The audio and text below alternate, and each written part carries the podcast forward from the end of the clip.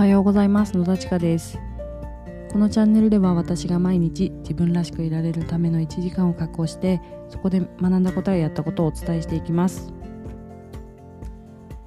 さて、何回か前のエピソードでお伝えしています通り、今ですね、少しずつ、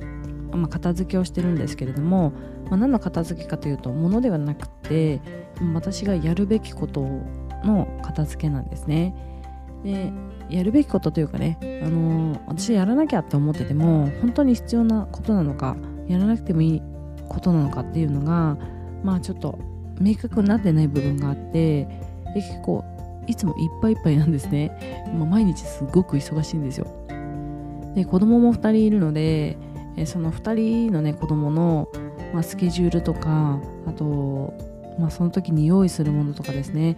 それぞれ異なってくるんですけれども、それもね、把握しきれないでいる時があって、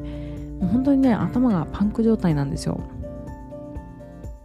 で、やることをまず洗い出そうと思ったんですけれども、一言にね、やることって言っても結構多いんですよね。それを全部洗い出そうと思っても、もう本当にすごい量なので時間もかかってしまうなと思ったんですよ。で、大きくカテゴリー分けをしてですね、できるところからやろうと思って、まずはですね、スケジュール、このスケジュールも、私個人のね、スケジュールもそうなんですけれども、今はですね、全部こう家族で協力しないと時間の捻出って難しいので、スケジュールをまず、見える化してですね、協力できるようにしようと思ったんですね。で、今まではこう電子上の、アプリでですね、カレンダー共有してたんですけれども、電子の、共有ってね、もうその時共有された時とかをね、パッて見て、そうだったと思うんですけれども、それ以来ね、こう意識してみないと忘れちゃうんですよ。で、あと本当にね、細かい予定っていうのを共有するかどうか悩むんですよね。この日の何時までにこれしとくみたいな、そんなスケジュール入れるほどじゃないんですけれども、忘れたくないなみたいな。で、それは私は今までリマインダーというアプリに入れて、個人的にやらなきゃいけないこととかリマインダー入れてたんですけど、リマインダーはね、すごいパンパンなんですね。で、とにかくスケジュールだけは一応電子でも今まで通りすぐ確認できるように共有はするんですけれども、自宅の中での自宅のイベントとかですね、家族のイベントっていうのははっきり見えるようにしといた方がいいなと思って、2ヶ月分の、カレンダーをホワイトボードに貼って、そこに、書いていくんですよ。書いていくっていうか、私その都度書くっていう作業すらですね、めんどくさいというか毎回、例えば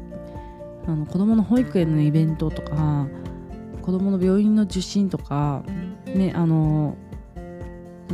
検診とかね、そういうのをいちいち書くのめんどくさいじゃないですか。で、時間とかも書くのめんどくさいんですよ。でもこの日に何かがあるって分かれば思い出すじゃないですか。なのでプラスチックの付箋、紙の付箋じゃないプラスチックの付箋に、大まかなね、子ども保育園とか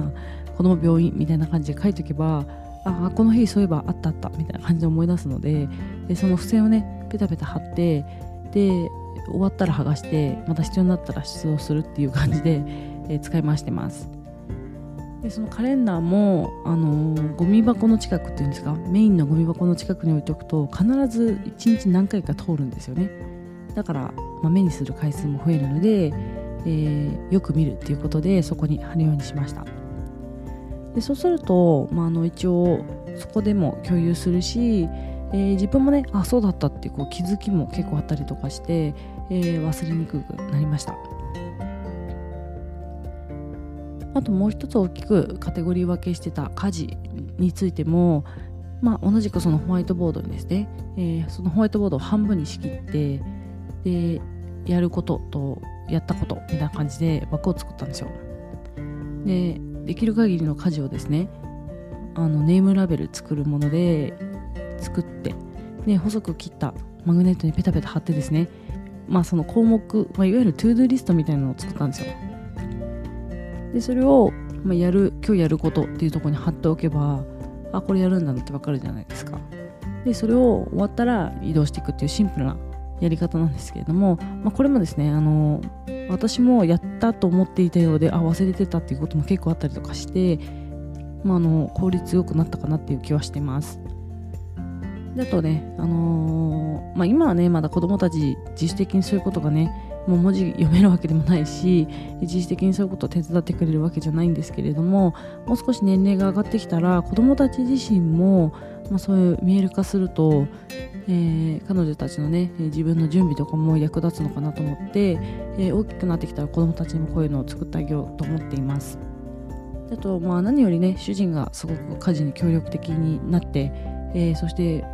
彼もね、こういう仕事があったんだっていうことを知るきっかけにもなったので、ここの部分の見える化は結構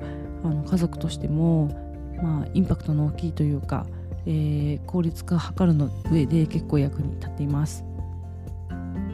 というわけでですね、今のところこうやるべきことを少しずつ整理し始めて、スケジュールと家事に関してはこんな感じで見える化してみました。やってみてですね、実際に良くなったなと感じているので、もう少しこれを続けてみようと思います。本日も最後までお聞きくださりありがとうございました。今日の一日も皆さんにとって満足した一日になりますように。